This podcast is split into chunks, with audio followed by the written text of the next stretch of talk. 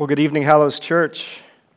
My name is Jeff. I serve as one of the pastors here at the Hallows Church, focused uh, primarily over in West Seattle, but it's good to be uh, here with you tonight. I'm, I'm excited to open up our Bibles together and explore this passage, Mark chapter 5, verses 1 to 20, that uh, our friend Jordan read just a couple of minutes ago.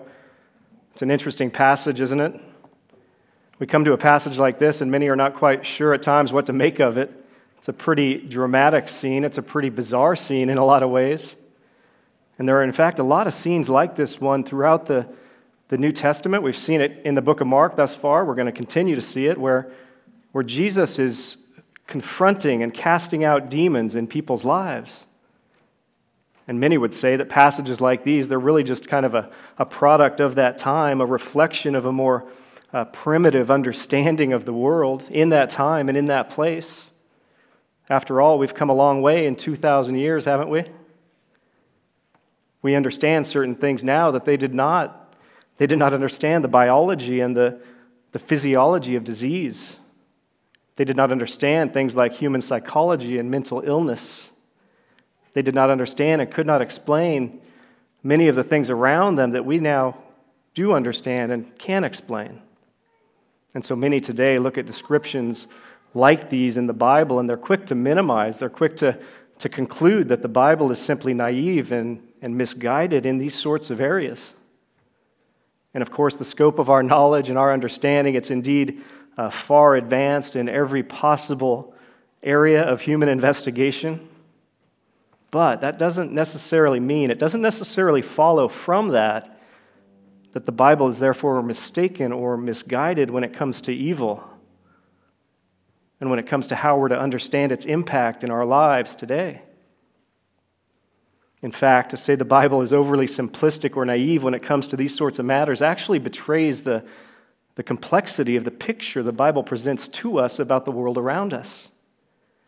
One of the reasons I say that is because of passages like Matthew chapter 4, verses 23 to 24. Listen to what this passage says. It says, And he, he being Jesus, went throughout all of Galilee, healing every disease and every affliction among the people. They brought him all the sick those afflicted with various diseases and pains, those oppressed by demons, epileptics, and paralytics, and he healed them all. And so people were bringing to Jesus those afflicted with various diseases and various pains. They were bringing to him epileptics and paralytics, and they were bringing to him as well those who were oppressed by demons. And the text says Jesus healed all of them. He healed all of these different types of people having all of these different types of conditions. The point here is that the Bible and the gospel writers and, and Jesus himself, they had some understanding that there were conditions and afflictions that were demonic in nature and in origin, and those that were not. In fact, if you're paying close attention to passages like these, the Bible actually differentiates the demonic from the diseased and it differentiates the demonic and the diseased from, from the mentally ill. The word translated in your ESV Bible here is epileptic. It's actually translated as lunatic in the King James Version, and it literally means moonstruck. In Greek, in, Greek, the word basically means someone characterized by insanity or, or irrational behavior and certain types of seizures as well. And what all of this tells us is that the biblical writers, they, they understood something about the difference between mental illness, physical disease, and demonic oppression. And so when it comes to the human condition and the sources of the, the struggles that we face, the Bible actually differentiates in some, in some pretty clear ways the psychological from the physiological from the spiritual. And even though it was written at a time when they did not know the things that we know now, I'd submit to you that in, in certain respects, the biblical understanding of the world and of the human heart and of the reality of evil is perhaps the, the least simplistic, least naive, most multidimensional view of reality that exists. The biblical worldview, it refuses to ever reduce our problems to a, a, single dimension or a single plane by, it has to be, by saying it has to be one thing or another. Instead, what the Bible would suggest is that, is that these various factors and influences, including the physical, including the psychological and including the spiritual, they're, they're, really, they're really interwoven and, and interlocking in some very powerful ways. And as a result, there's no template for figuring out the, the problems of the world and the problems of, of the human heart because you can't reduce these things to a single plane. These things come together in highly complex and, and multidimensional ways.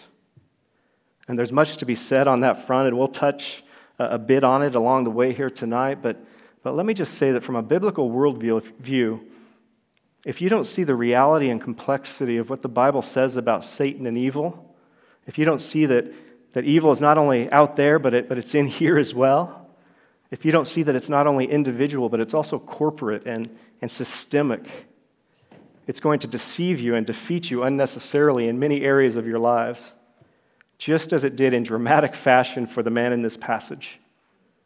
In fact, we can glean a number of lessons from this man as we look at his condition and as we look at his circumstance. And this guy's condition and his circumstance, they were pretty troubling. They were pretty disturbing, in fact. We get a pretty clear sense here that this guy was, he was pretty messed up. He seems pretty hopeless in his situation, and he seems pretty helpless to it. We see that this guy had become enslaved under some sort of demonic influence. He had an unclean spirit, it says in, in verse 2 here. It also says he was living among the tombs. Now, these tombs, they would have been uh, subterranean caves that were either naturally formed or man made in the limestone cliffs along this shoreline where this scene took place. And these tombs would have indeed been used for burying the dead, but they would have also been used as shelter and as dwelling places for the poorest of the poor of that day, for the hopeless and for the helpless and for the homeless. And so this guy, he was living literally among the dead, he was living among the desperate, and he was living among the destitute.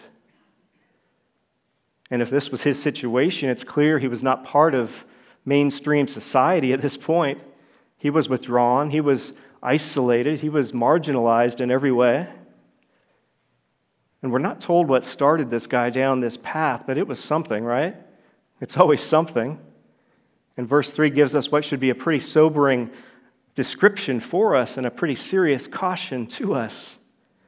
It says, No one could bind him anymore. No one could reach this guy, no one could get through to him anymore. And so, one of the things we see about evil here and the way it uh, works in our lives is that it starts somewhere, and it often starts slow. And it works its way gradually into our lives. Evil often begins slowly, and it works gradually. It rarely presents itself in its true colors. It almost never comes at you frontally. It's subtle and it's gradual. It sneaks up on its victims deceptively, doesn't it?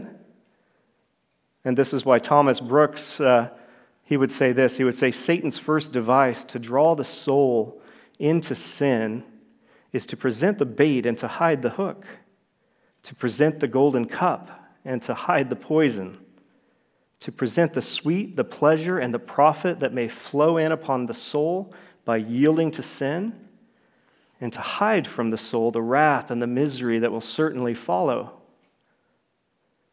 Now, we don't know what set this guy off, it set his life off in the direction that it took here, but we do see where it led him. And we're given the sense here that there was a progression that took place. He wasn't always like this. No one could get through to this guy anymore. And another thing we see here is that evil is divisive.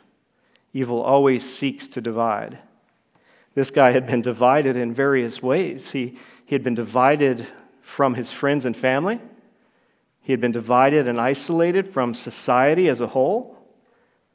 And what's most striking is that the evil in this guy's life, it was also dividing him. It was dividing his sense of self and his sense of identity. In verse 9, Jesus says, What is your name? And it says, uh, He replied, My name is Legion, for we are many. I know we're, go- we're going to come back to this later, but a legion is a very large number. It's a military designation referring to a very large army. And what's interesting is, is, if you follow this exchange here in this passage, if you, if you look at what this guy says and, and how he says it, you see that at times he's referring to himself in a singular pronoun, and at other times he's referring to himself with a, with a plural pronoun. And so there's a real sense of confusion and chaos within this man that we see in this exchange. It seems that the evil at work in this guy's life, it was dividing him it was splitting him and it was confusing and, and deceiving him. In fact, it seems that the man had become so intertwined with the demonic deception that was controlling him that it was not clear who was doing the talking or who was calling the shots. And I do know this scene has a pretty, it's a pretty extreme example, to be sure. It's a pretty sensational example. But, friends, the truth of the matter is there are, there are many voices that are vying for our attention and for our allegiance. In September 2007, a popular radio program aired an episode that was entitled The Devil Inside of Me. The show asked various people if they had ever felt like they were under the spell of a, an inner voice that held them bondage to unwanted thoughts. And according to the show's host, and I quote, it was like people had been waiting all their lives for somebody to ask them this question. And there were some pretty fascinating answers to this question. One man said, I certainly know the voice that you're talking about. One woman said, It's totally out of control. It's got this life of its own, and I can't tame it anymore. Another woman said, I actually have a name for the voice. I call it Stan. Stan is the guy who tells me to have the extra glass of wine. Stan is the guy who tells me to smoke. Another man says, I remember somehow realizing just how finely calibrated the voice was to every nuance and every part of my feelings. Another woman who had just got engaged, she said, uh, she said the voice had been saying this uh, You'd better try your hardest to make sure he doesn't take the ring away because he's going to find out the truth about you and who you really are. And so you'd better distract him with a really thin body. Now, at the end of the episode, the host asked one of the women, Do you feel like the voice is winning? And her reply was this She said, Right now, yes. I think I'm in some serious trouble, to be honest with you. This was a radio program known as This American Life, hosted by a professing atheist that aired on National Public Radio. And without trying to or wanting to, I would suggest to you that this episode is affirming for us a surprisingly uh, biblical and a surprisingly accurate view of some of the ways that sin and evil seek to assault us in our lives. If we're going to be honest here, you know the voice. You're familiar with the voice. You've heard the lies. You've heard the accusation. You've heard the condemnation. The Apostle John in his Gospel in chapter 8, verse 44, would say that Satan does not stand in the truth because there is no truth in him. When he lies, he speaks out of his own character, for he is a, a liar and the father of lies. He lies, he tempts, he accuses, he manipulates, he distracts, he intimidates. He does whatever it takes to keep people who don't know Jesus from ever meeting Jesus. And he does whatever it takes to get people who follow Jesus to shift their trust and their focus to anything other than Jesus. Just like he did with the man in the passage, he wants to divide your attention. He wants to divide your loyalties and your motives. He wants to divide your life. Now, another interesting thing we see here in this passage is the way in which evil gives at the same time it takes. It empowers at the very same time that it ensnares and enslaves. This guy, as divided and deceived as he was, he had great power. He was empowered by the evil that had gained access to his life. He had great strength, uh, superhuman strength, in fact. But that empowerment, it came at a high cost. Look at how he was living. Look at Look at where he was living and look at what he was doing. Verse 5 says that night and day he was always crying out and cutting himself with stones. He was not only helpless to the evil that overtook him, he had become hopeless about ever finding a way out. And he would cry out continually and he would cut himself he had great strength and power on the one hand, but the, the stronger he got, the, the weaker he got. The stronger he got, the more power that he gained, the more he loathed and despised himself. Evil was giving him something, but it was taking something away too. He was growing in power, but at the same time, he was losing himself. He was losing what mattered most. Because you see, the more power evil gives to you, the more it takes away from you. And with this enemy, he will empower you in areas that, that ultimately do not matter. And he'll take away from you in areas that, that ultimately do. You want that powerful career, you, you want that perfect relationship or family, you want that perfect uh, body, you want that status or that reputation. You can, you can have that, you can have those things. Just make it the most important thing to you. Put everything into it. Look to it for your value and for your worth. Allow it to define you. And you can have those sorts of things. And the truth is, we enter into agreements like these more often than we think without even realizing it. And then, as we give ourselves to these things that we value most of our, and all in our lives, we're slowly and subtly seized and, and controlled by them. Little by little, slowly and subtly, even as you achieve the very things that you thought would make everything right in your life, you, you find it's never quite enough. You can never quite get there. Even though you achieve exactly what you thought you wanted and needed most of all uh, in your life, you find that underneath you're still unsettled.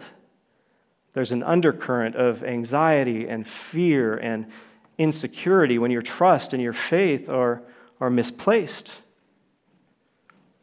If Christ is not the most important thing that you're seeking after in your life, you're, you're dealing with the devil in one way or another.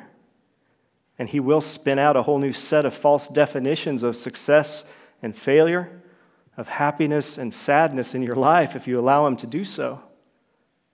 And through it all, He will lead you down a path that will eventually have you crying out and cutting yourself, emotionally speaking, wondering why you still feel the way that you feel, even though you reach that goal and even though you accomplish that dream. Evil will give to you, but never as much as it takes away from you. And so that's the man in this passage, and it's pretty disturbing, it's pretty troubling until you turn the corner here and move into verses 6 to 14, where this guy comes face to face with a new reality, with a, a new master who's about to change everything. And there's a very real sense in which what we're going to see happen in this scene reveals to us one of the main reasons Jesus came in the first place. We're going to see something about his purpose in stepping into this world in us, uh, for us, and with us. And the purpose I'm talking about is is liberation. The purpose of Jesus, you see, is freedom and liberation from all that binds and oppresses us. And Jesus himself, he would, he would make this purpose quite clear from the very beginning. In the very first sermon that he ever preached, actually, that's recorded in the Bible. In Luke chapter 4, we see that a little while after Jesus started his, his public ministry, he returned to his hometown and he was invited into the synagogue to, to teach because they wanted to hear from him. And Jesus did something in, this, in the synagogue that day that, that shocked everyone who had come out to hear him. We're told he stood up in the synagogue and he read from the scroll of the prophet Isaiah. Specifically, he read from Isaiah chapter 61. And here's what he said, as recorded in Luke chapter 4 The Spirit of the Lord is upon me, because he has anointed me to proclaim good news to the poor. He has sent me to proclaim liberty to the captives and recovering of sight to the blind, to set at liberty those who are oppressed, to proclaim the year of the Lord's favor. And then, right after that, it, it says that Jesus rolled up the scroll and he gave it back to the attendant and he sat down. And it says, All the eyes on the synagogue, in the synagogue, were fixed on him. And all the eyes were fixed on him because they were waiting for him to explain the text. They were waiting for him to give his, to give his sermon because that's how it usually worked. But all Jesus said was this He said, Today, this scripture is fulfilled in your hearing. Now, most of the people in attendance, they would have been familiar with this passage that he just read. They would have known it was talking about the promised Savior, the, the coming Messiah, who God promised he would send to, to put everything right in this very broken world.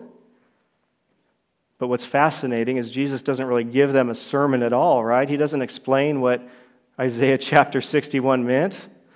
All he does is he says, Today, this scripture, it's fulfilled in your hearing. And so he doesn't really give them a sermon. He basically, he basically says, I am the sermon. My life is going to be the sermon. And that's a pretty staggering claim, right? That's a pretty audacious claim. And he received a very mixed response here and elsewhere whenever he would start talking in this way.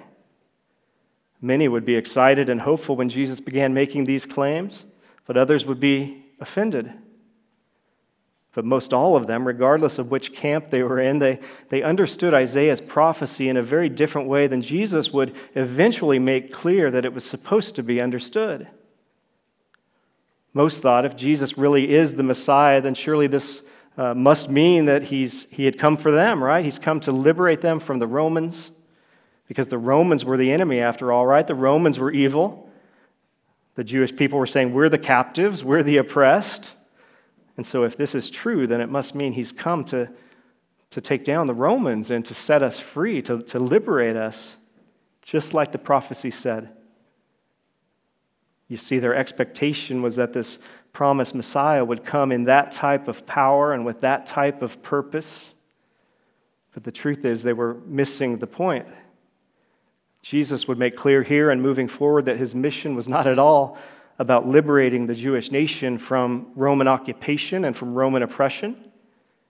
Instead, he would make clear, as would all the writers of the, the New Testament, that the rescue and the liberation that the Jews and everyone else needed most of all was not from the Romans at all, and it was not from any other human enemy. Paul would refer to Satan in a variety of ways that would make this clear. He would call him the God of this age in 2 Corinthians chapter 4 and the ruler over the darkness of this world in Ephesians chapter 6. He would talk about Satan taking people captive to do his will in 2 Timothy chapter 2. And about Satan blinding the minds of people so they cannot see or understand the things of God in 2 Corinthians chapter 4. And you may recall in Mark chapter 3, verse 27, just a, a few weeks back, Jesus, he alluded to this mission when he said that he had come to to bind the strong man, the strong man being Satan, and to plunder his house. The apostle John would make would make this about as clear as it can get when he would say in 1 John chapter 3 uh, the reason that the Son of God appeared was to destroy the works of the devil. You see, the birth and the incarnation of Jesus, they were an act of war an invasion into, into enemy held territory with the plan and purpose to bring liberty to the captives and to, to open eyes of the blind and to set at liberty those who are oppressed. And that's exactly what we see Jesus doing in this passage and throughout his ministry, going on the uh, offensive against the demonic forces that were, that were binding and, and blinding and oppressing God's people, fulfilling this purpose of liberation and showing his power over the spiritual realm in some, in some incredible ways. We see it, in fact, in this passage that the power of Jesus over Satan and demons is absolute. Remember in verse 9, Jesus uh, says, Tell me your name. And the guy says, I am Legion, for we are many. And as I mentioned, a legion is a military designation. It was understood back then to be a main division of the, of the Roman army that would comprise actually several thousand men, usually between six and 8,000 men. And that's a legion. And so the implication here is that this guy was being controlled not only by, uh, not by uh, only one or a few demons, but by an army of, of thousands of demons. And yet, when this man who was controlled and consumed by a legion of uh, demons gets into the presence of Jesus, he's, he's down on his knees. Several commentators, in fact, point out the irony and, in fact, also the, the comedy of what happens in this scene. Because anytime in ancient history or in ancient uh, literature, when people were trying to deal with demons, you see they always called on a higher power.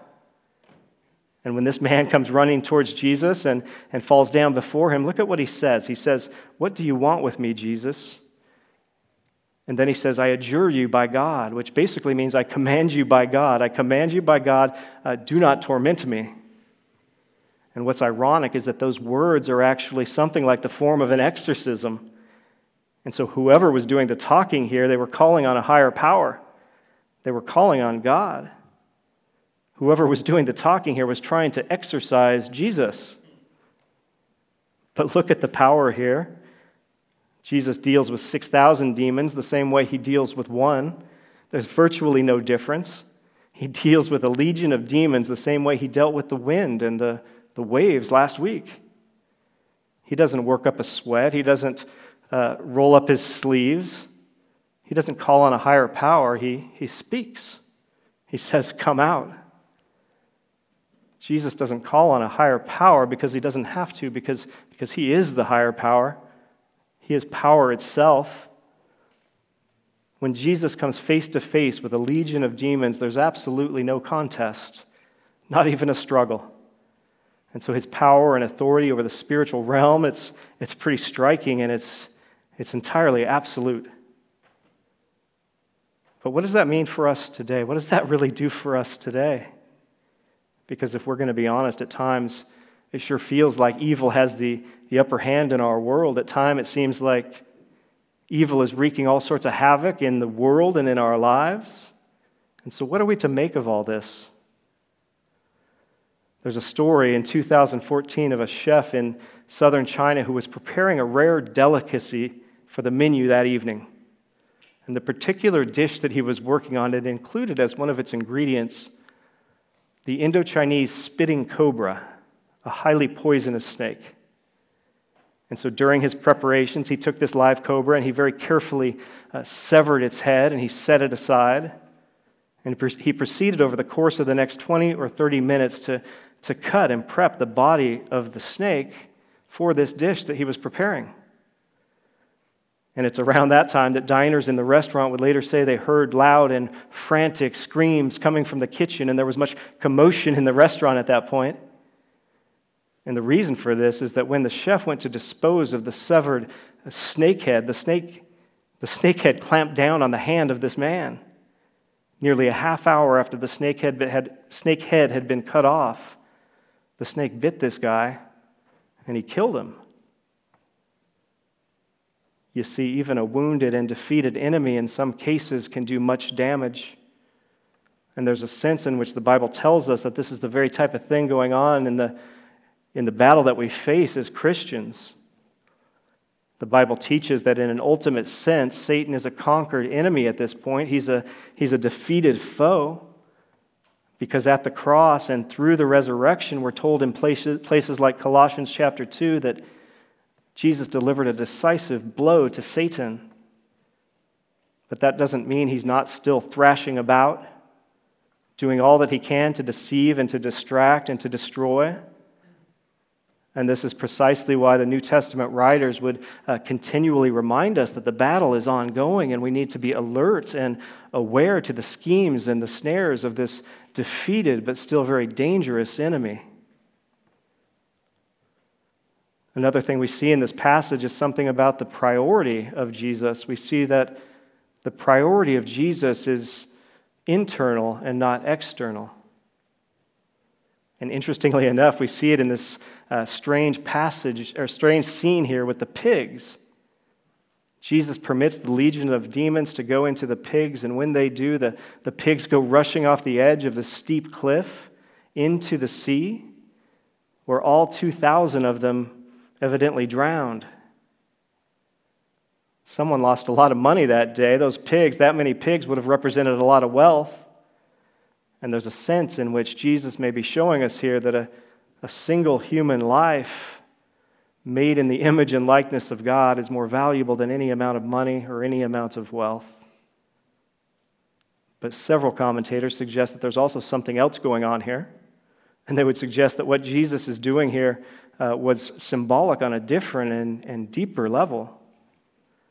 You see, the Jews, they saw the Romans as evil, they saw the Romans as unclean animals and the source of all of their problems. They thought if only they could deal with the Romans, their problems would be solved because the Romans were oppressing them after all. The Romans were controlling them in all sorts of ways. And if only they could drive those wicked Romans back, those unclean Roman pigs, back into the Mediterranean Sea from where they came, everything in their lives would be finally put right and restored. And this is the very sort of solution most expected from Jesus if he was, in fact, the promised one from God. But Jesus doesn't do that at all, does he? He doesn't show up to drive the legions of Romans back into the sea. He shows up to expose the, the true enemy and to drive them back into the sea. He shows up saying, The legions, which are the true source of your problems, are not out there. They're not other people, they're not other groups, they're not other nations.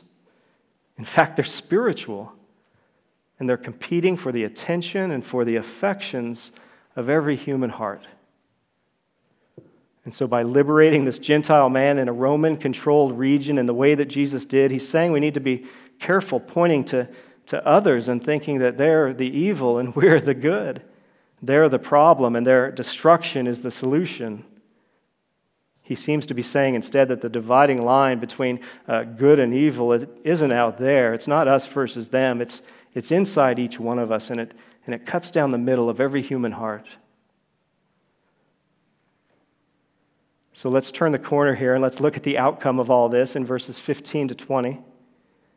Let's talk about the miracle that went down in this guy's life on that day. We see, first of all, that people from all around the area came out to, to see what was going on because word was spreading and people were talking. Many of the people in this area, they, they likely either knew this guy or they knew about this guy. They knew he was a lost cause. They knew he was out of control. And when they saw him sit, when, when they saw him there, he was, he was calm. He was docile. He did not seem combative and he did not seem confused. This man who no one could bind, not even with chains, it says he was now seated with Jesus and he was in his right mind. Just as Jesus calmed the chaos of the storm last week, he calms a, a different type of storm this week. He calms the, the chaos of this guy's life. He calms the storm and the chaos of demonic lies and oppression that had been deceiving and, and destroying this man.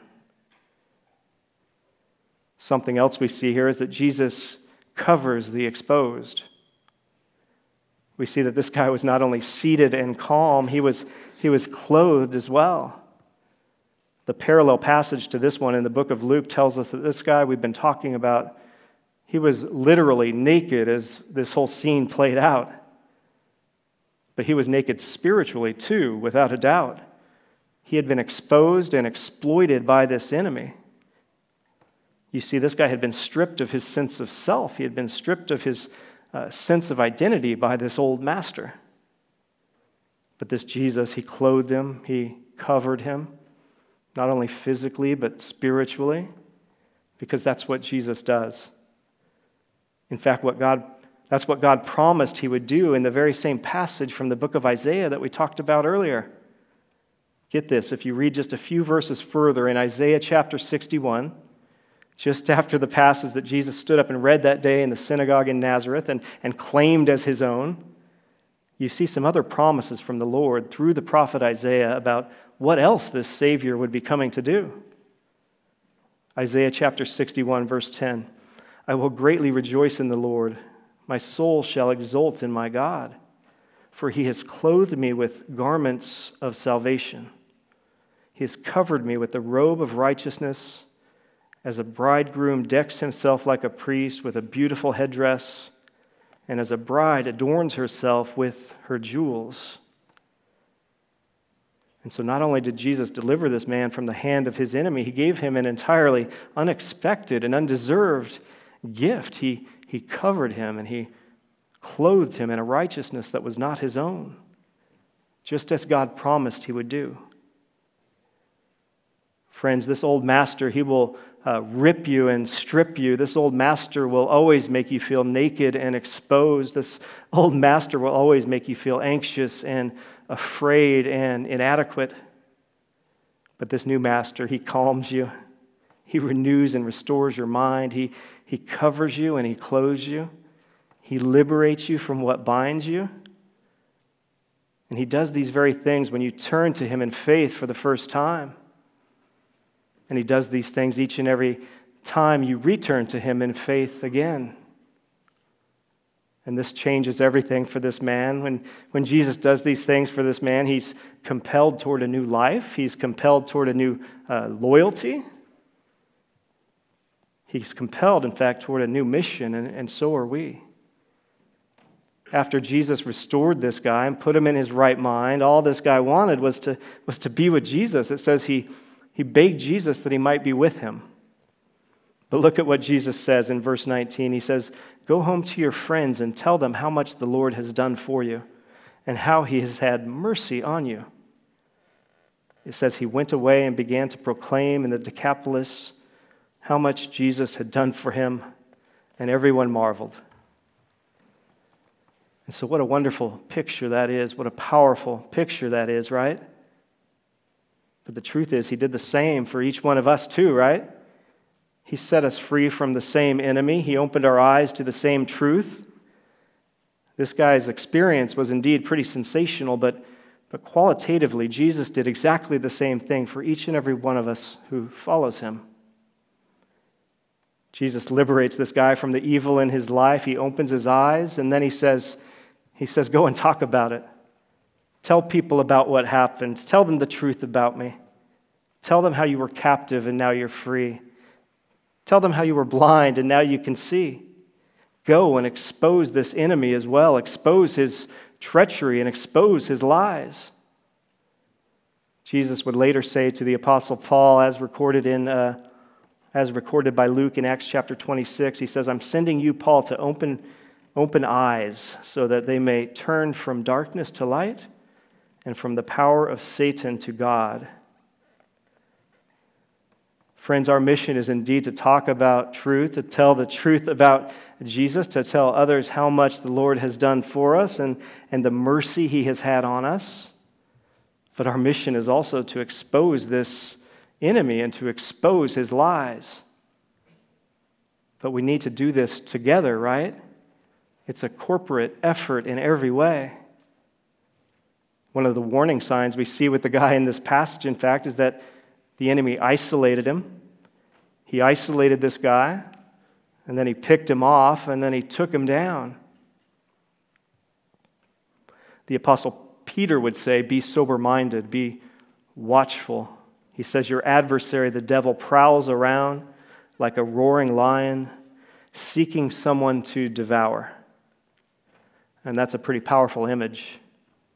It reminds me, in fact, of a scene one time on one of those uh, television programs on the Animal Planet. In this one particular program, there were five or six lions, and they were watching a large herd of buffalo from uh, off in the distance. They were watching and they were waiting. They were patiently waiting and plotting.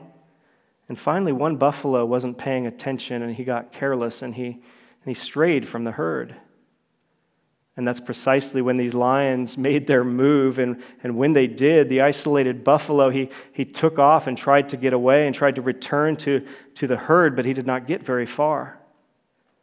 Before he knew what hit him, one lion had grabbed the back leg on one side, another did the same on the back leg of the other, on the other side.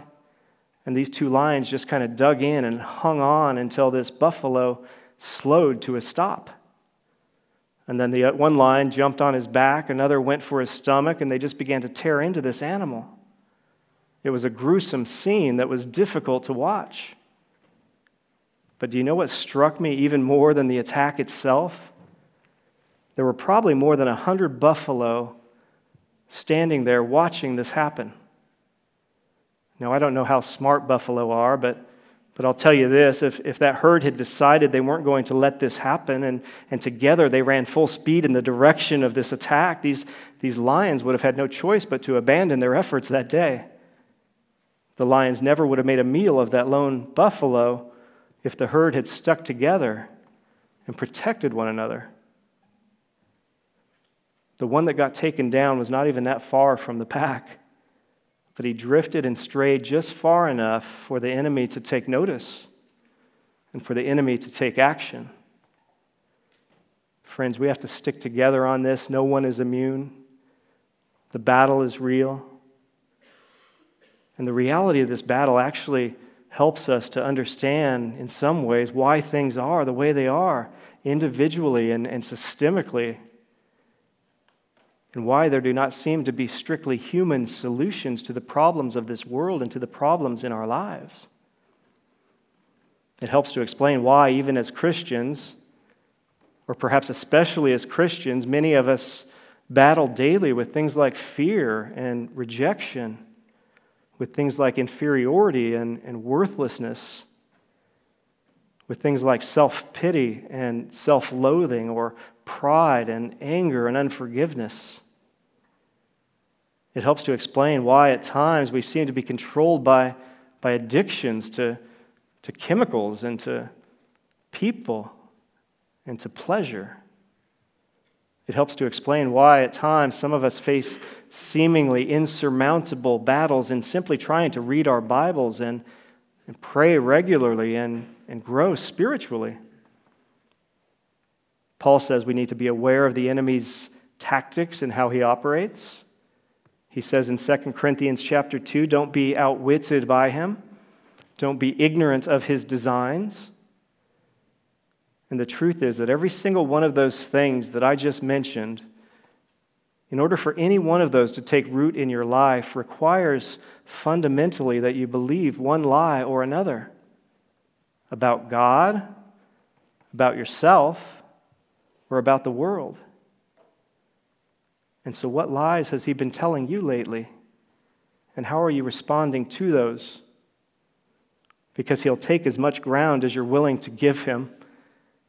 But in a very real way, for a Christian, he can only get in through a door that's, that's opened from the inside. And I think this is why the consistent answer we're given in the Bible of uh, how to deal with this enemy and how to, how to face this battle is to stand squarely on the truth, to see through the lies, to see through the deception, and to, to expose them as what they are by, by knowing the truth, by embracing the truth of who God is and who He says we are, and by knowing what the gospel says about us and what the gospel's done for us. It's simply not possible to expose the lies and deception that this enemy seeks to assault us with without first having the truth dwelling richly in our hearts. And this is why we study the scriptures, right? It corporately speaking in this setting each and every week. This is why we open up the scriptures together regularly in our missional communities, exploring God's truths together and exposing together the ways that the enemy is seeking to, to undermine those truths and exposing the ways he may be seeking to divide and distract and deceive us through that. This is also why our smaller uh, same gender DNA groups. That's why we have those as well. We seek to have a, a safe place where we can be intentionally and lovingly intrusive and accountable in one another's lives in order to put ourselves in a better position to be aware of blind spots and vulnerabilities that this enemy may be seeking to exploit in our lives without us even seeing them. Friends, the bottom line is we we do this together. We need to stick together. We need to stand together. We need to be willing to fight this enemy together, committing ourselves to being in, in consistent community, committing ourselves to one another's spiritual health and, and vitality, and committing ourselves to the truth and the beauty of this gospel and this Savior who, who rescued and redeemed us, who calmed us and covered us and restored us in our right minds. Please join me in prayer.